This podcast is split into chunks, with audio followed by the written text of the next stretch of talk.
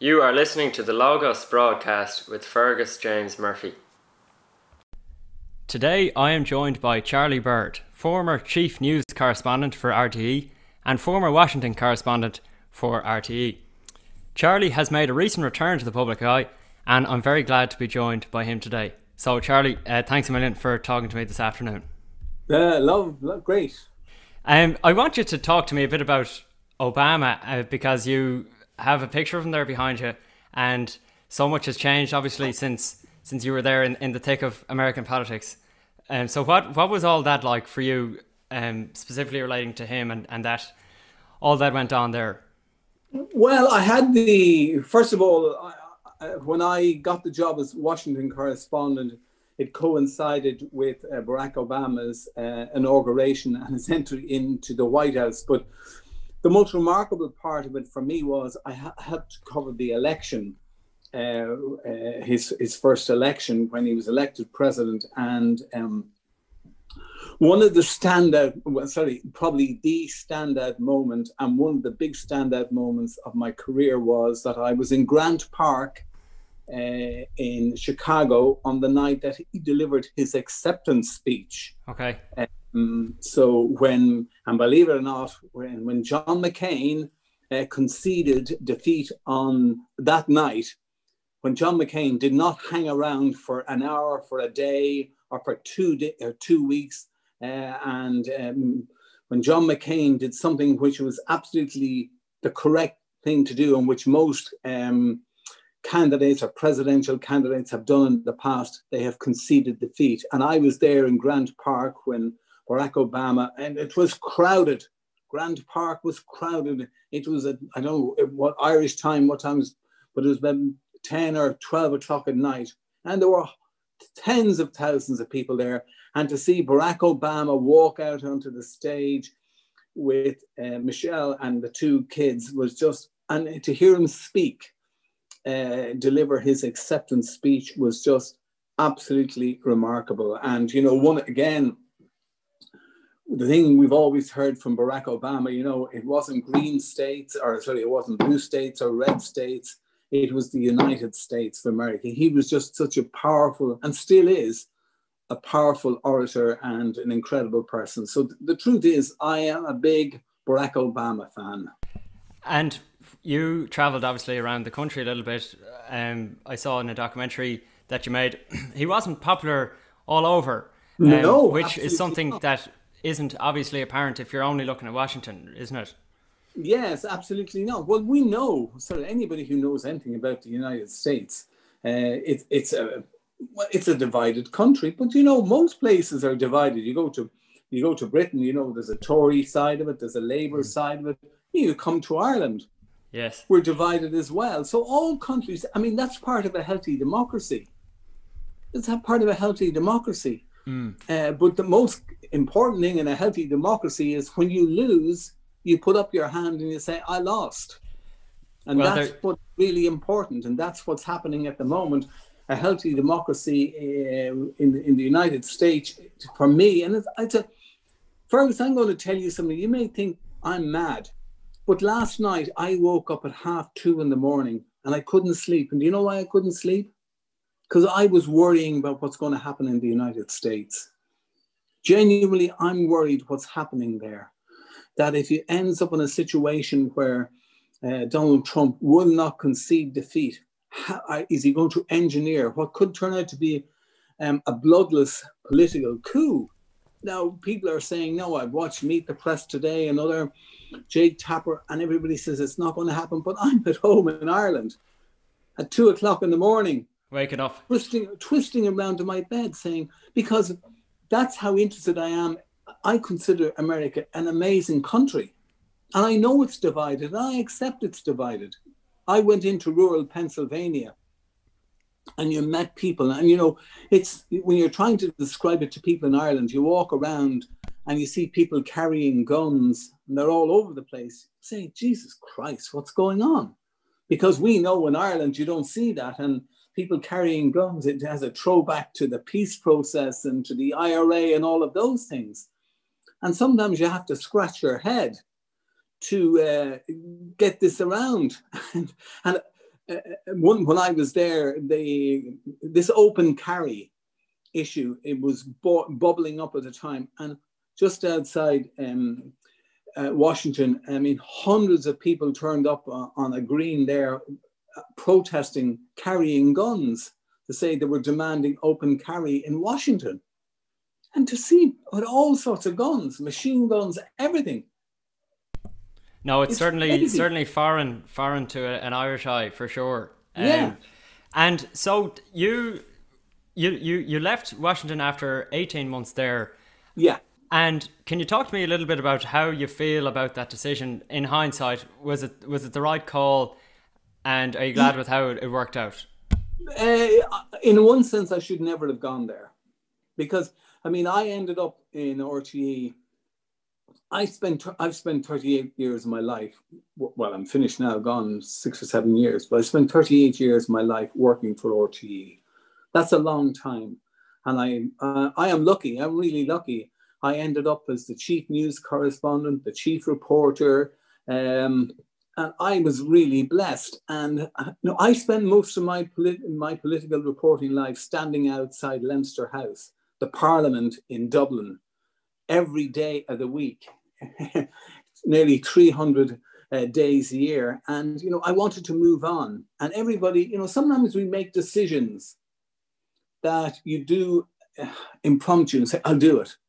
And uh, with hindsight, I probably should not have gone to, uh, to, Washington, that I should have allowed someplace. And, and then the, the, real motivating reason was well, there were two reasons. First of all, uh, my eldest daughter was having her, um, her first child and my first grandkid.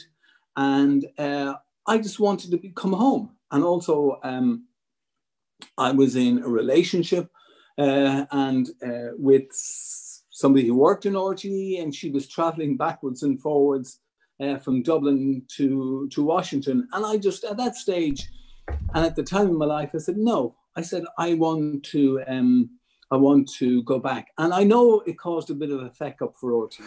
I, I'm being blunt, I accept that.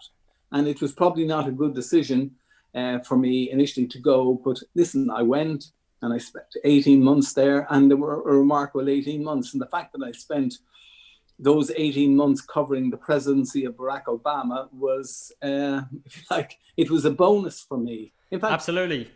I know you first, certainly. Can I say one other thing? I was so captured by what happened when Barack Obama was um, re-elected. I actually, on my own steam, on that January, four years after, or three and a half years, after, two and a half years after I left, I actually flew back to Washington to be there when Barack Obama was inaugurated for the second time. Wow! So, so on my own really... steam, yeah. Yes. So was, in a way, in a way, I was a groupie. I was just that word just came to mind. And did you yeah, ever? They say you should never meet your heroes. Did you ever meet him? Yes, I did. And um, if I, uh, I don't know if I can walk. Um, if I can look out through the window here, and I can see ten photographs of myself and Barack Obama in the Oval Office. And in the last one, he has his his, hand, his hands around my shoulder. So you got up, um, up close and uh, personal. And I'll tell you how, how it came about, because it was at the time that he was um, trying to get the um, the vote through Congress for um, Obamacare, right? And it was balanced on a knife edge. And um, on that time, Brian Cowen, who was the Taoiseach, and Micheál Martin, who's now the Taoiseach, was the Minister for Foreign Affairs. It was the Patrick's Day celebration. And we were brought into the White House and into the Oval Office. And um, like every cheeky reporter, I wanted to get a word in. And I just looked at Barack Obama. And first of all, I put my hand out and I broke the rule. And I said, I put my hand out to shake hands. And he shook my hand and he looked at me. And then I said to him, uh, President, you know, you if you came to if you came to Ireland because they want you to come, uh, and there was a reciprocal gesture, and that travel to Ireland would get you your healthcare vote in, in Congress. Would you would you would you do that deal? And he burst out laughing and he put his arm around me. And I have and, all and did, this series of photographs. And didn't he say if, if you I wish you had a vote or something like that? Yeah, he did. Yeah, yeah. yeah. Said, if, if you could help him yeah. out Good yeah. stuff. Well, speaking of guns and conflict and division and all that, uh, you were you played a, a, role in communication with the Republican movement in uh, some very turbulent times in Ireland. So, can you talk to me about what that role was like and and that experience on a day to day practical level? What kind of interactions did you have, and and what do they consist of?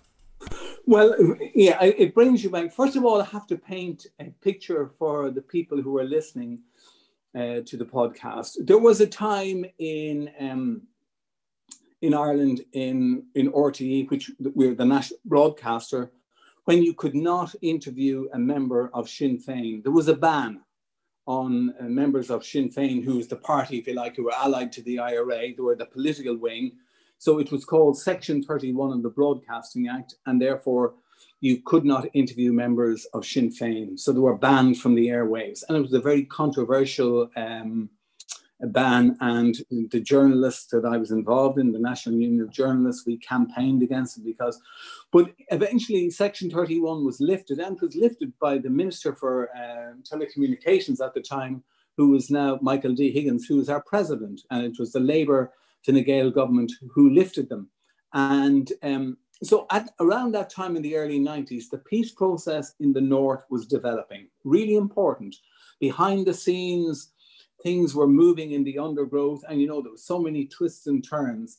Now, up to that, the early 90s, the, when the IRA issued a statement, the BBC or some newspaper would always get the statements and RTE wouldn't. And then RTE took a conscious decision that they wanted to be in, in that act. So in other words, um, that we would have uh, that we have some form of a communication with the IRA. So words, that we would understand. It was all to do with the peace process. That's really important. This wasn't to, you know, we were trying to understand what was going on in the peace process. So it wasn't covering this many people died today. no, more, no, no, yeah, no, focusing on the on the constructive yeah, absolutely, and that okay. yeah, and that was part of it. Now, obviously, sometimes something happened, and you covered that as well. But I wasn't I wasn't a daily person reporting, but eventually, it was set up, and I won't I cannot tell you how it was set up. Well, I can say one thing, and this is not a state secret. The man who was now Northern correspondent, Northern editor, Tommy Gorman, who was the Sligo correspondent at the time, he helped me uh, with the way of getting the communication. And I was the person then who was picked by my boss in uh, RTE at the time, man called Joe Mulholland, who was the director of news. And I was the person nominated to be the person who would meet the IRA and deal with them. And so, Fergus, I can I will never forget ever in my life forget the first day that I met my first IRA. I had four of them over the 10 or 11 years until the decommissioning, all of that happened, I had four different IRA contacts. And I'm going to be straight up, Fergus, none of them were household names. None of them I, were people. I was just going to ask about that. No, yeah. well, I'm telling we you, don't none know of them. them were, just in case you're going to think, and see, these were members of the Army Council. So they were serious players, but they were not household names. Uh, I.e., not, not Gerry Adams. sorry. Oh, uh, anyway, so to cut a long story short, my first meeting with my first, his name was, sorry, and this is the name I've given him, was Brendan. Sorry, we had names, um, was Brendan. And I met Brendan uh, outside uh, Bewley's Hotel uh, or restaurant on Westmoreland Street. At, it was sometime, I think it was early in the afternoon. I didn't know who I was going to meet. I didn't have to see a picture of him, but he had knew who I was. So I walked up to Bewley's Hotel and um, I stood there and this person shuffled up to me and said, I'm Brendan, uh, follow me. So for the next about 10 minutes, we walked around town, down by Fleet Street, maybe through Temple Bar, all over the place. And he kept looking over his shoulder. And Fergus, I was scared shitless. I hope, can I use that in the podcast? Of course, absolutely. We've heard worse, you know. But okay. Yeah. scared totally. So when you say looking over the shoulder, is that looking for Gardaí or, or look, well, what's he worried about? Do you know what I mean? I don't, yeah, I don't. Yeah, he was anyway. He was looking, and we we eventually ended up down on the Liffey near the forecourts, and um, we went into um, a cafe, was, which is still there. Uh, we had books in it called uh, The Winding Staircase. And we went up there and he sat down and uh, we introduced ourselves and we chatted. And then I built up a rapport with um, with Brendan, and uh, then eventually I moved on to I can't think to be honest, all their names slip me now. Um, but can I tell you one other story because it's one of the most remarkable. Of course. So the last time that the so the IRA they broke their ceasefire and when Canary Wharf happened, if people remember Canary Wharf, they exploded bombs in, in London and a number of people were killed. And I won't go into it now, but I feel very guilty that two or three people who died at Canary Wharf, they died because of me, because I wasn't in the place when the, the IRA used to send me, you know, ring me and say, listen, something's going to happen. And they rang me and I wasn't, on that day, I wasn't in the RTE newsroom. Wow. But eventually, about six months later, when Bertie Ahern was Taoiseach, um, Tony Blair was the Prime Minister in England, it was during the summer. So when the IRA introduced their second ceasefire and their final ceasefire, and this is when the peace process was really motoring on, I was the only journalist to be given the IRA's statement, and it was to take place in Dundalk on a Saturday morning, and it was all choreographed. So um, British Prime Minister Tony Blair knew, Bertie Ahern knew it was going to be, they were going to announce it around eight o'clock in the morning that this, the IRA was going into its second ceasefire. It was a, going to be a huge deal, a really big deal. So I drove up. It was the Fairways Hotel on the outskirts of uh, Dundalk, and I was there um, to meet my Patrick was his name, um, and uh, the appointed time was eight o'clock, and I drove in and I parked my car beside Patrick's car, and um, I got into the driver's seat of his car, and he looked at me. He said, "We can't do anything here." He says, "There's a Garda car over there, so you have to um, follow me." So we drove further into Dundalk, and we drove into a garage. And this is a true story. Uh, he parked the car in a car wash, in a car wash. And this is a member of the, the, the Army Council handing over what is meant to be one of the biggest moments of their life. And he handed me, he said, um, There's the statement. You're to write this. I'm going to get out and I'm going to fiddle under my bonnet. And you're to write it down. And then when I come back, uh, you can head off. So, in other words, the appointed time that it was all going to be choreographed to be out on the airwaves, RTE, everything, BBC. The Prime Minister in England was waiting for it. I think Mo Mowlam actually was uh, the minister, the Northern Ireland minister at the time. I might be slightly wrong about that, but definitely it was Tony Blair and Bertie Ahern. And so it was all at a kilter. They were all ringing. Where was it? There was no statement on RTE saying the ceasefire would come into, into play because we were delayed. So why couldn't he just give it to you in the car? Why the need well, he, to well, do sorry, all that? He, he, wanted to make sure there was nobody following us and watching us. So I sat into the in my, and I wrote it by hand. And he got back in and he sat down and then he said, "Okay, read the statement now." So I said, um, I started off saying statement by the IRA, and he said, "No, that's not right. What does it say?" Well, I said, "It says Óglaigh na hÉireann." That's what you're to say he wouldn't accept IRA. It was bizarre. Wow.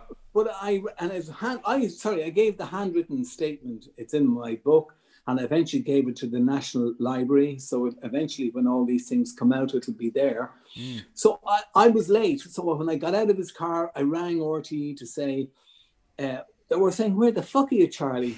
We've, we've had we've had we've had the Taoiseach's office onto us. They've had um, the British Prime Minister's office onto them. Where is the IRA statement? I said I explained what happened. So what they had to do, I missed the nine o'clock news as well. So on a Saturday morning, there's playback.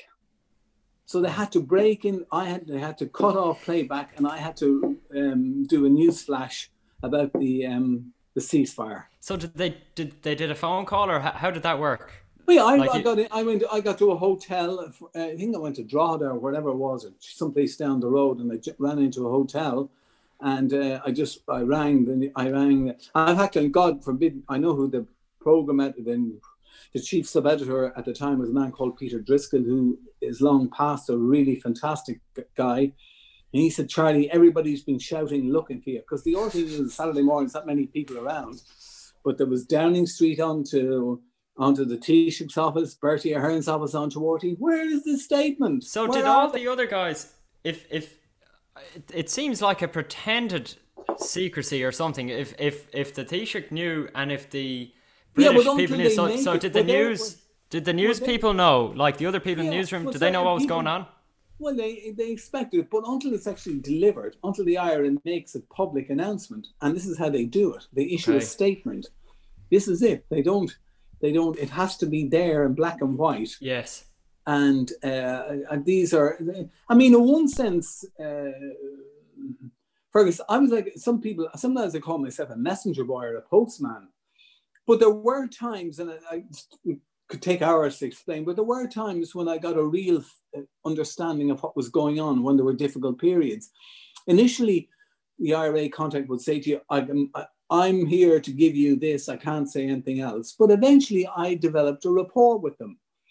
And I would sometimes ask them a question, you know, what do you think something's going to happen? Well, I said, look, you know, well, you know, I can only say this, but, you know, by the, his facial expression or whatever, um, you know, you know that something is um, is, is is happening. So they did have, as as as we moved on in the relationship, they became more open. Okay. Because then they were more confident in the peace process. Okay. You know, this was a this was a major. I mean, I, I know we shouldn't be talking about all this, but I had another day when when people thought there was going to be decommissioning of weapons and I was told, asked by my bosses to see if the IRA would let us film decommissioning. Now, I was fucking sorry, I was mad in the head. Don't don't, don't worry about the language. Yeah, you're fine. So I was mad in the head, uh, but I contacted my. Uh, I had a conduit in Dublin, who something that I couldn't ring the IRA. It wasn't a question, but I had a conduit in Dublin who I could ring and say, listen, can you put me in contact with my uh, IRA uh, contact? And on this occasion, I said, look, I wanted to talk to them. And um, uh, it was on a, I think it was a Thursday or Wednesday evening in, in the summertime. And um, this person said, okay, we're going to, I'll take you up to um, near the Cooley Mountains between uh, Dundalk and Newry and into not Warrenpoint, the place is just across from Warrenpoint. He'll come to my head now in a second. And um, so as we were, we went into a little pub, uh, um, something something water. Anyway, it's just across from from uh, from Warrenpoint, and um, I went into this bar and sat down. So with my con, not with my contact, but the person was bringing me to meet them. And uh, then the IRA person came in and I sat down, I discussed it with them and I said, is there any chance of this or that? And they said, well, I'll take your request. Um, back. Actually, it was, it was the first IRA statement. Anyway, so they, um, they said, look, I'll take your request back to the powers that be. And as I was leaving with my Dublin contact, the IRA man said to me, Do you mind if you give me a lift? Now, you may not know, Fergus, where the Cooley Mountains are. There's the British are on one side of it, the special branch. It's one of the scariest places in Ireland. It's like wow. um, at, at, at that time when the IRA were at war with people. And I said, Yeah, okay, okay. This is a summer's evening. And so he got into the back of the car and we drove back over over the mountains, and we were halfway over the mountains near a place called, you're going to love this, it's called the Long Woman's Grave. Wow. You can Google it and see about it. It's uh, one of the most famous places in the Cooley Mountains. It goes back to the 16 or 1400s, I don't know, so far back in uh, uh, the mythology of Ireland. The Long Woman's Grave, anyway, we were driving back over these twisty roads on this summer's evening with a, a senior member of the IRA in the back and all I will say, another most interesting person sitting beside me in the front. And uh, eventually, Brendan said, Stop. And he said, Leave me out here. And he got out and he walked down the road. And the person who was sitting beside me um, turned around and said, Would you hold on a moment? And this person walked out, I got out of my car as well, and walked back after the other person. And I watched the two of them embrace one another. And it was the most amazing thing I've ever seen in my life. They had their arms around one another. And when this person walked back to my car and got in, I said, I was a bit nervous. I said, Do you mind me asking why you did that? And this person looked at me and said, Charlie, what we're about to do in the next couple of days is going to be momentous in the peace process. So this it is... was just, it was it was spine uh, tingling. Mm. It was actually their first IRA ceasefire. That's what it was. I, it wasn't decommissioning. It was just. So, so, did they get back in the car? One, oh no, only my contact from Dublin. The okay. other army councilman went off into the blue yonder over a wall into the mountains someplace. Good God! Wow, that's a, so. I, I'm trying to get a sense of the the role that. By the way, had. I was in Kenny. Sorry, Fergus. I was in Kennebunkport on my holidays. On one occasion, it's like driving down the main street, and my phone rang, and the IRA were ringing me to give me a statement. So, so what then? You, you, I had to park you, the car and, ride and then phone Dublin with it. Wow. So you're you're all you're on call. So yeah. I I'm just trying to get a sense. Was this a full time gig or were you still mm. doing things? Oh, this no, was a little aspect of it, like. Oh, only a tiny aspect. Okay. Oh, no, only a tiny aspect. No, you, every day you were doing the you were doing your job, reporting yeah, yeah. on other matters. Yeah, I mightn't have, I mightn't have had a statement from the IRA. I met anybody for four or five months. Okay. And no, when, no, no. So uh, what I was going to ask was, and, and I think you've kind of answered it there. Like if some if I was to see Charlie Bird going into a pub with some shady looking fella, doesn't that appear that maybe this is something about the IRA? But maybe it wasn't that obvious.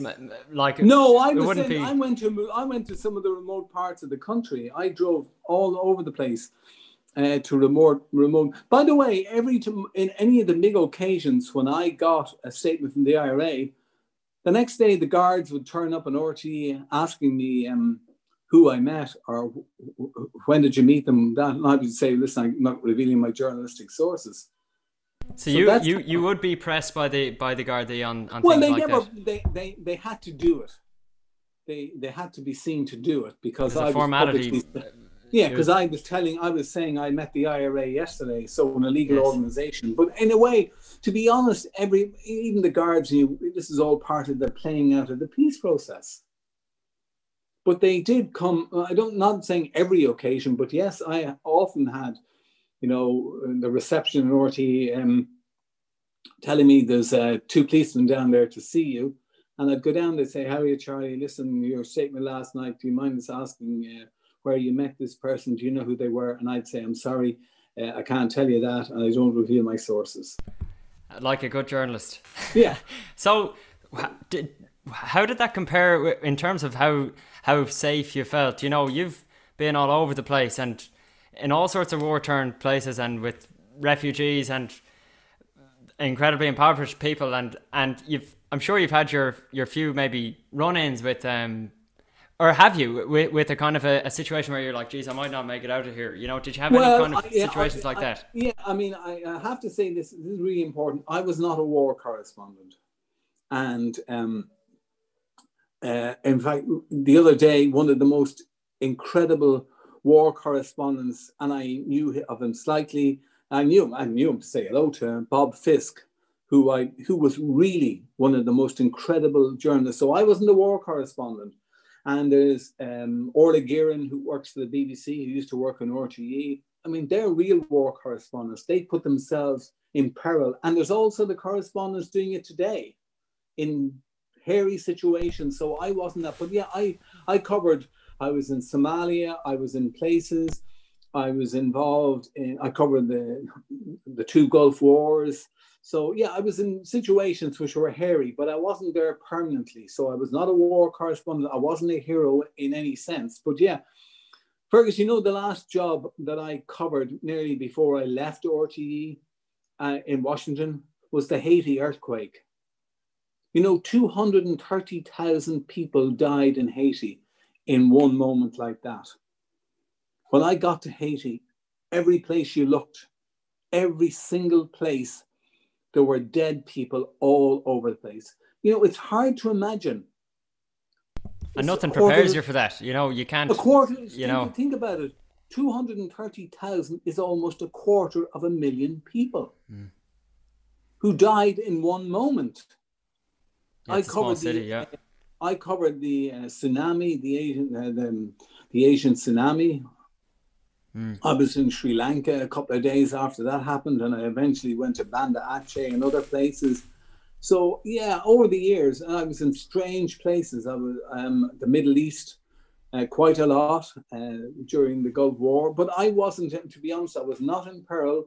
Okay. Um, there were once or twice I was in hairy situations. Once Okay. or twice. Sorry, one of the most hairy situations I was ever in was in Bogota when the so-called IRA three um, were there, and uh, we were standing outside the prison, and um, it, you know there were things happening. So yeah, I put myself in in, in a bit of danger, but not. I'm, I'm not Nothing looking for- crazy, like yeah, you weren't No, doing it. yeah, Okay. no. Okay. I I- So yeah, and there you're were, clearly. I want, yeah, to, I want to, I want to applaud the real who people who still, and that's the great thing about journalism. People put themselves in peril to report the facts and Mm. to see things that are happening on the ground, and we need journalists to do that.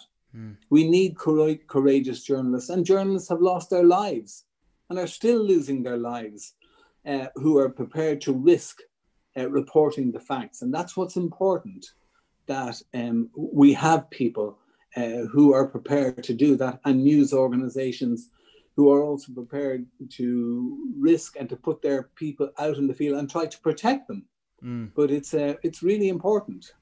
No, it's it's uh, precarious stuff. Obviously, you have Charlie uh, clearly a, a knack for storytelling, and it seems like you're in a you're well placed in the career that you were in.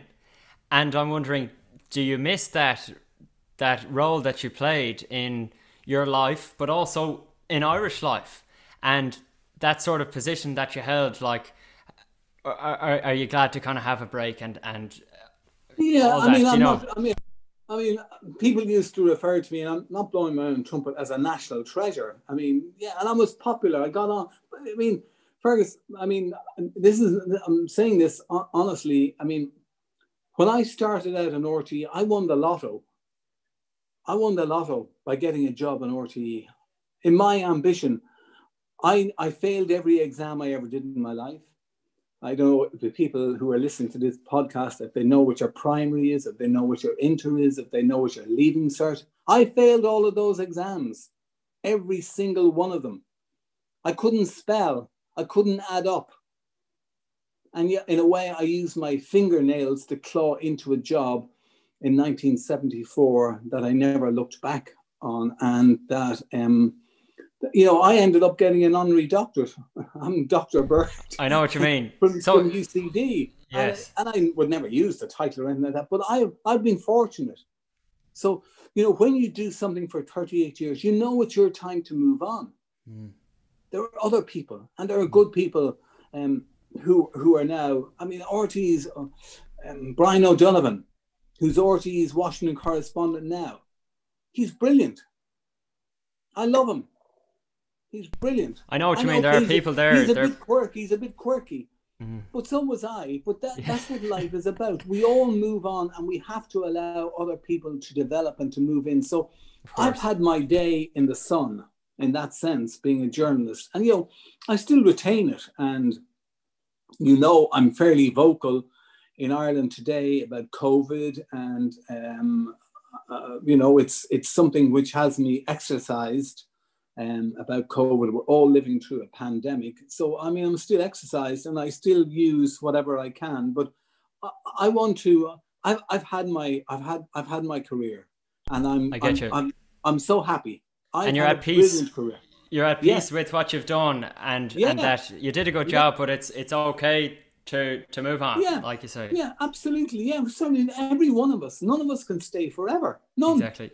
age moves us and whatever, and you keep in your head and things that move move on for you. And you know, if you, uh, in one sense, it's hard, it would be hard even for me to to um, uh, to pinpoint the highlights of my career. But I can I give you one story? Of course, go. Yes. Okay, one story is that one of my people say you, you, you do you ever want to meet your heroes? Well, I was in the fortunate position. Sorry, and I'm I'm going to say I was in South Africa with a man called Sean O'Rourke and with Brian Dobson when the South African uh, the Democrat first democratic elections took place.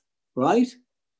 I don't know if you're aware of, of the democratic elections taking place. Is this 94 as well? Yes, yes. That was yes. a big year then, Charlie. If That was yeah. the IRA ceasefire year as well. Yeah, yeah. yeah. So in 1994, I was in, and I was sent to a place called uh, um, oh, in, Inanda, in up out near near Durban, uh, in KwaZulu Natal, to watch um, Nelson Mandela cast his vote.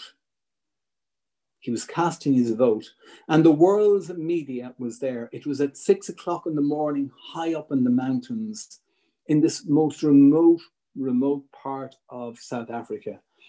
And Nelson and the world's media were all there, were showing it live all over the world. Nelson Mandela, just think of it. The man who spent, was it 29 years or whatever it was in Robben Island in prison and when his motorcade stopped, he didn't stop at the polling at the at the door to the polling station. He stopped about 300 yards back from it. And who was standing in right there with our camera? And we thought we were so far back we'd see nothing. Charlie Bird and RTE. He got out of his car. He was getting out to go around the back of a building to visit the grave of one of his ANC colleagues before he cast his historic vote. And I shouted at him, Mr. Mandela, who are you going to vote for? Who are you going to vote for? And he laughed. And do you know what happened about a couple of years after that? His book, his famous book, Long Walk to Freedom, uh, was published. And in that, he describes how a cheeky journalist shouted out to him, who was he going to vote for? So he remembers you? Well, he remembered the story. Yes. And at the time, there was a, a one of the ministers in his government was uh, Kader Asmal, famous Kader Asmal, who was head of the anti-apartheid movement in Ireland, who went back to South Africa to join Mandela's government. And he was the Minister for Water Affairs and something else. So I knew uh, Kader, and I asked him if he would get Mandela to sign his book for me.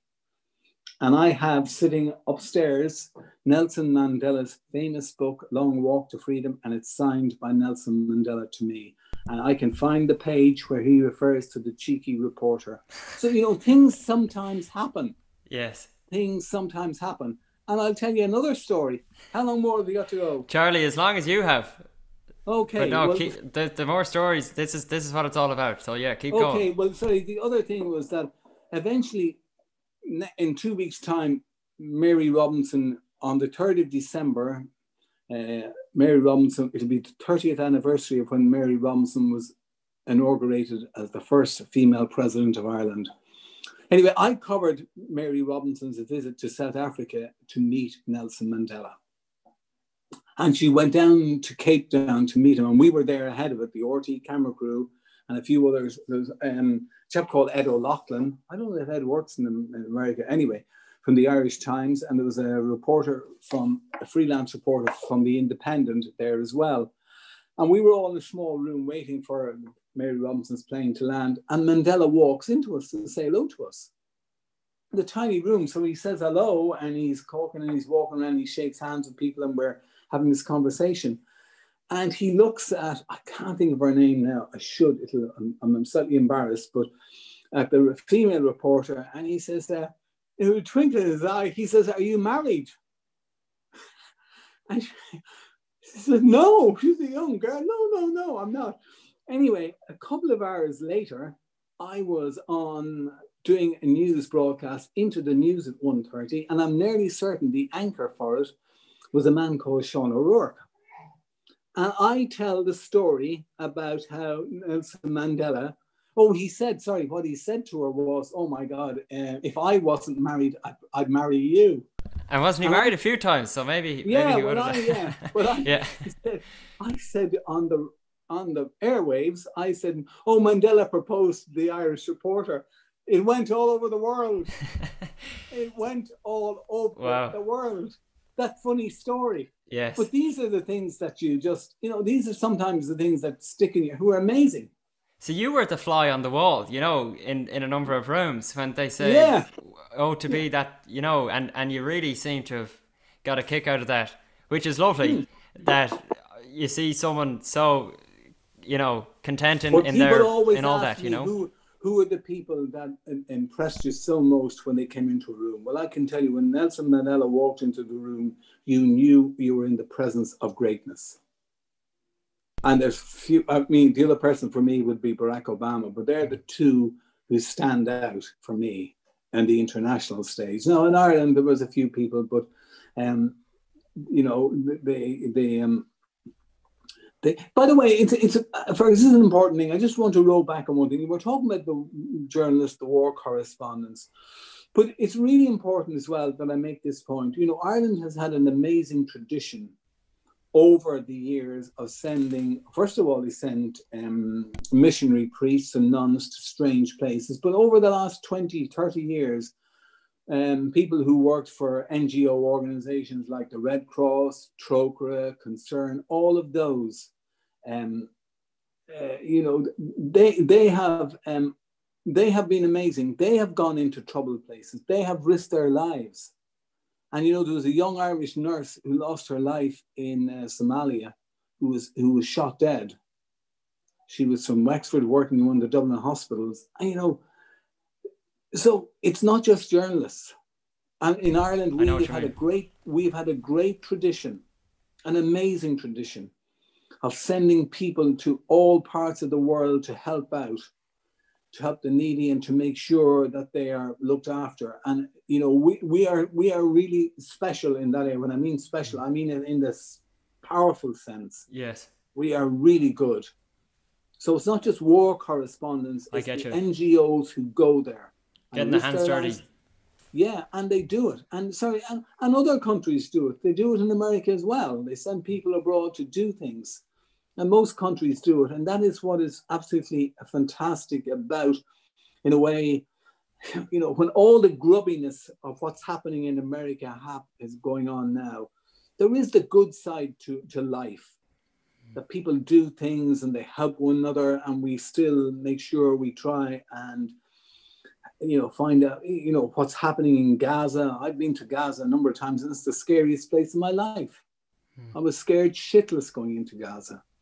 Mm. Uh, and um, it just so they, you know, we Ireland's had, Ireland's had a great tradition as a country uh, of doing things like that. Just yeah. for the um, if anyone's curious on the Trump thing, I, I I would like to point out, and now this. I'm not saying this is gospel by any stretch, but there is a bizarre disconnect between uh, the narratives on the Trump thing, which has been most clearly shown post election, I think, um, where one side is claiming obviously victory and and and that's that, and then it's like oh, without evidence, they're claiming this and that. I would encourage people to have a look and listen to Sidney Powell's interview uh, with Newsmax yesterday. Could be a load of baloney, uh, but it would be worth, worth listening to, and you won't hear it um, on RT well, or, sorry, I saw and all that. The, I, I, saw a bit of the Newsmax interview today. Yeah, what did you make of it, Charlie? Actually, I'm Shit. glad you saw that now. Shit. You think it's horse? A lot, a lot yes, of crap. I do. Absolutely. Yeah. Well, well, I suppose we'll, find out way, uh, in, in well, due course. Uh, yeah, well, I do. I mean, absolutely. I mean, this is a. Oh, sorry, what was it? The guy, he, the man who runs it now, he he he he did something seven years ago or ten years ago about somebody been killed and when he wasn't. Listen, Fergus, anyway, look, everybody, I understand that the process has to work itself out. I understand that the process has to work itself out. But, you know, it's, we are, you do it in an honorable way. You do things in an honorable way. You just don't try and say that, was it Hugo Chavez or somebody else that they tried eight years ago to get the machine to buy to tell somebody to dicky up the machines for the election mm. seven years hence. I mean, mm. that's all. Come on, that's just. We well, uh, there are serious. There are serious questions, I think. And look, it's not in a certain sense, it's not our problem, you know. But but there are serious questions to be asked, I think, about how the voting is done. It, it there isn't a centralized like. It's very funny, just anecdotally. Uh, you've obviously been to election counts in Ireland, where yes. you can literally watch in person when the votes are being counted, one by yeah. one, and there's there's no it's it's it's in in a sense it's backward. The Americans would see that as very primitive because they do things with computers yeah, and but machines. They did, but years but ago, it, it but, works, you know, and yeah, and, and it's there's ago, it's gas. gas. But four years ago, Donald Trump won using the same machines. They used well, the same absolutely, machines. and and, they and used, they sorry, no, hold on. Yes. They used the same the same machines in Florida. Yes. Now I, I will. Used, no, yeah. no, hold on. Now they use the same machines for Lindsey Graham to get elected, for, yes. for, for, for Republican senators and House representatives to get elected. They same machines. Yes. Now, if you turning around and telling me that there's some conspiracy that no, I, I, I'm, I'm not telling anything. I, I, I just, know. I'm just anyway. Listen, let's move on. No, let's move on. But I, I do think that that the inability, whoever's right, Charlie, the, the two narratives are so incredibly at odds with each other. Oh, there, there's something. That. Do you know what I mean? And and yeah, and there is a complete yeah, absence of of a common. Off, I and, started off this interview with you telling you I didn't sleep last night for a yes. couple of hours. I'm sitting at home in Wicklow and I'm worried about what's going to happen in America. Yes. I'm worried about what's going to happen. Yeah, no matter what happens, you know, it's it's it's precarious. Yeah. yeah, no, I, I, I agree. I agree with you. I, I, I want to ask you, um, what sort of reaction have you got on the phone and in text, but also bumping into people to your recent kind of statements on the virus? Like you said, you've been vocal on how we're viewing a certain section of the population and, and all that. So what's what's that been like for you? Well, I'll tell you. First of all, let me let me be really frank. Uh, when this, when the when the lo- first lockdown came here in March, we weren't uh, uh, um, go two kilometers from your house. That was it. But what they said was that if you were over seventy, you were to stay in your house. Now I'm seventy-one. By the way, I'm going to be blunt. I'm my wife is fifty. She goes to work every day and not I live in a small cul-de-sac where the uh, people are all in the same age. Some of them were so scared. They we have a huge green area. They didn't even walk outside their door. Mm. And after four weeks, it suddenly became clear. We were told that 70 year olds, it was not mandatory. Listen to me, it was not mandatory for you to uh, stay inside. You could, of course, go outside, but they they they deliberately they deliberately did something. I mean, if they'd made it mandatory, but that was fine, but they didn't. and they deliberately did what? Misled they, you? Or? They, they, they, they, they didn't clarify it. They didn't clarify it. And what was, do and you think, the people were so afraid. People didn't move outside their house, even in a, in a rural area. Hmm. Even in a rural area, people didn't move outside their house. So put it this way, I've been um, vehemently opposed to the principle of cocooning. If you're unwell, no matter what age you are, you exactly. have to protect yourself. But the idea that you just throw the key away on everybody who's 70 years and over is wrong. Mm. I believe it is wrong. Mm. Now, thankfully, they've changed that. At one stage, we were, you, Fergus, you think I'm going to, what I'm going to say next, you think that I'm, I'm making this, so I'm not. A senior government official, when they eventually allowed people to walk out to go a couple of kilometers, this senior government person, and I quote, said, people who are uh, 70 over shouldn't stop and talk to anybody. Don't stop and talk to anybody. You can be eight feet, eight meters across from one side of the road to the other, and they were actually saying, don't talk don't say hello. I mean, there were things done that were crazy. Now, I understand we're in the height of a pandemic, and I believe in wearing my mask. I have one here. Mm. I wash my hands. I do all things. So I'm not anti-mask. I get you. I'm I'm pro.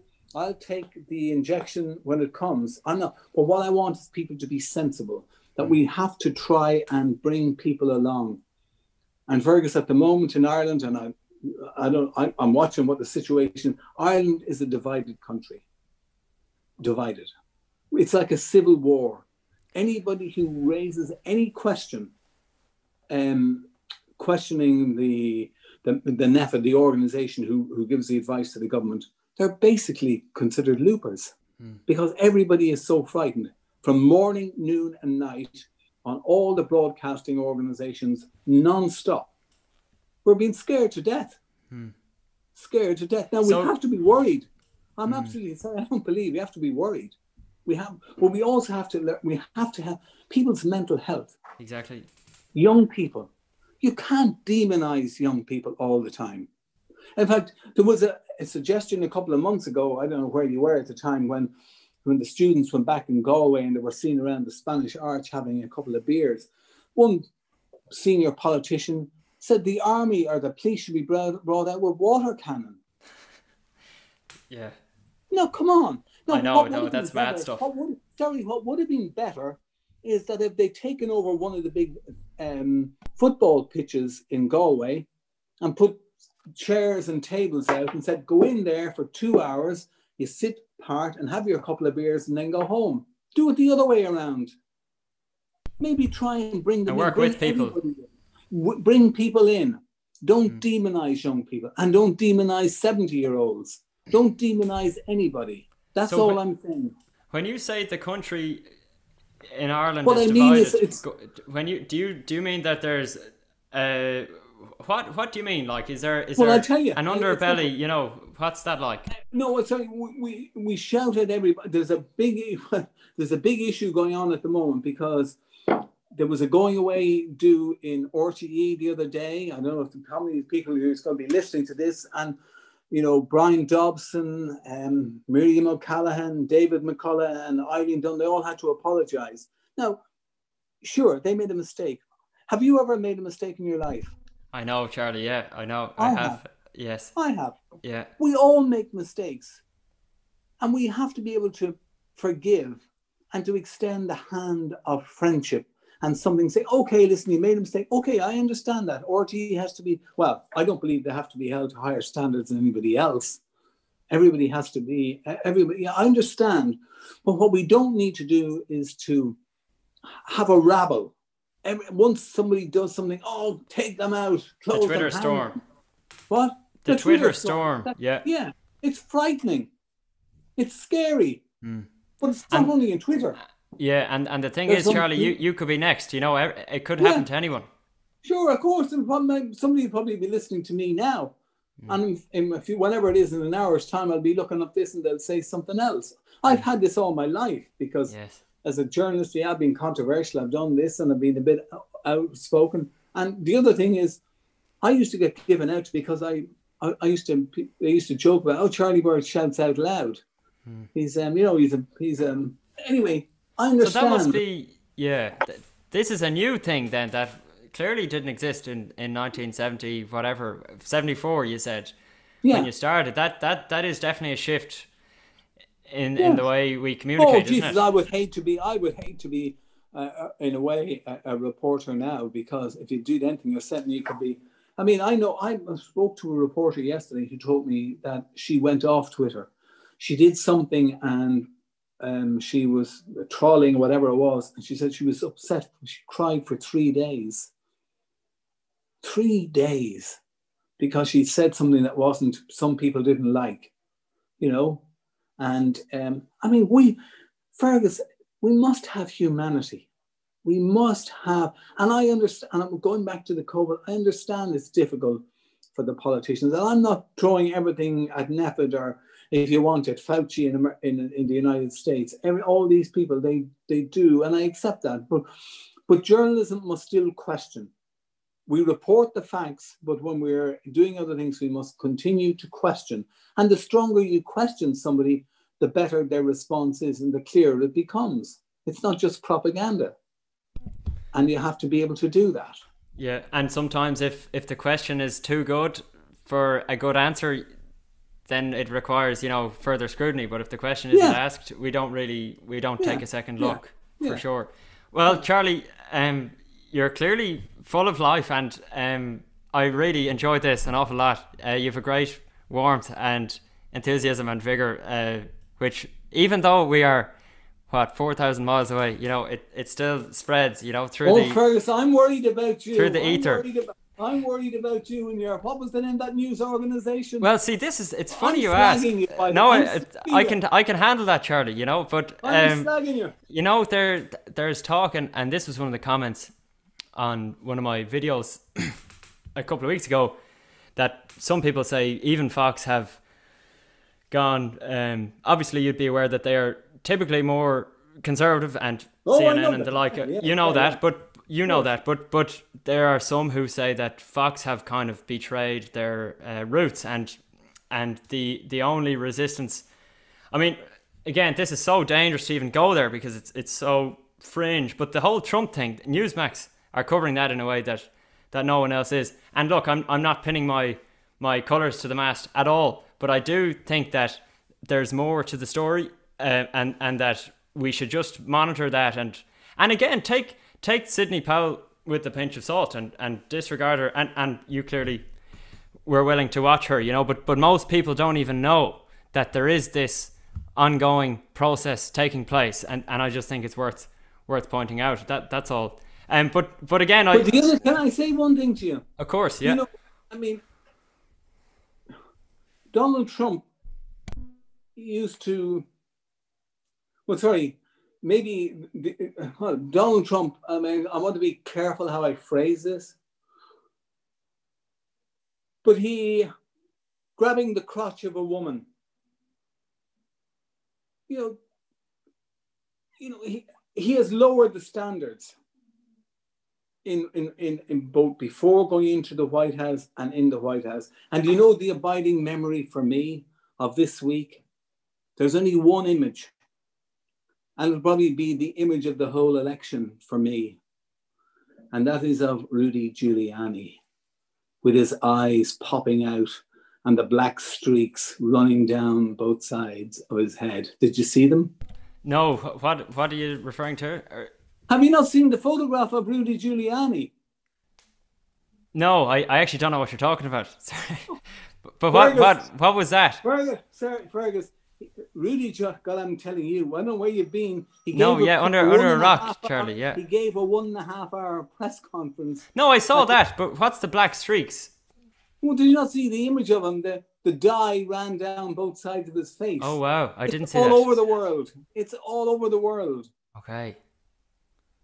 Now, here's this, I'm sorry, it's a bit, it's more. But sorry, I'm missing the point, Charlie. What what's the point the with the black? Okay. It's the image of him. Okay. No, he spent an hour and a half. um, I actually saw bits of that, the press conference. I know what you're talking Yeah. about. Go on, yeah. Yeah, he spent an hour, an hour and 40, whatever it was. But Mhm. just the, any that one image of him, it's an abiding image. Yes. Um, I, I, my thing that I'm, I, I woke up this morning and I was really upset. I'm, I'm finishing this uh, this talk to you now, okay? No, go on, yeah. yeah. I, I, I, I woke up this morning really upset. You know why I was so upset? Why?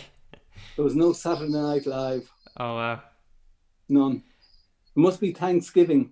Mm. That's and the other up, thing yeah. is, the only thing is, and the other thing is that I've become a big, big fan, Fergus, of the Lincoln Project. Okay. The Lincoln Project. Well, Charlie, I- you better come, go on, yeah. I, I actually tried to get a Lincoln Project T-shirt. Hmm. So, and uh, my deal to you now is for this: I want somebody in who's in America, because you, you can't buy one in Ireland, but I want somebody to buy me a Lincoln Project T-shirt and send Well, it to Charlie, me. how about this? I can send you that, and then when I come home, you can buy me a pint, and Okay. uh, we'll we'll have a pint of Guinness in Johnny Yeah, the Lincoln. Project T-shirt for a large for a man. You see, when Large. you, you go you go online because you're living in Ireland, they won't accept it. It only costs Okay. seven or eight dollars, Okay. but I want a Lincoln Project And T-shirt. can I send you a Trump hat too? No, you can put it not. up beside the Obama No, thing. no, no. Grad, you can't. ob- obviously only messing. Charlie, this has been great fun. Thanks a million. I'm going to stop the stream and um, best of luck to you. You are listening to the Logos broadcast with Fergus James Murphy.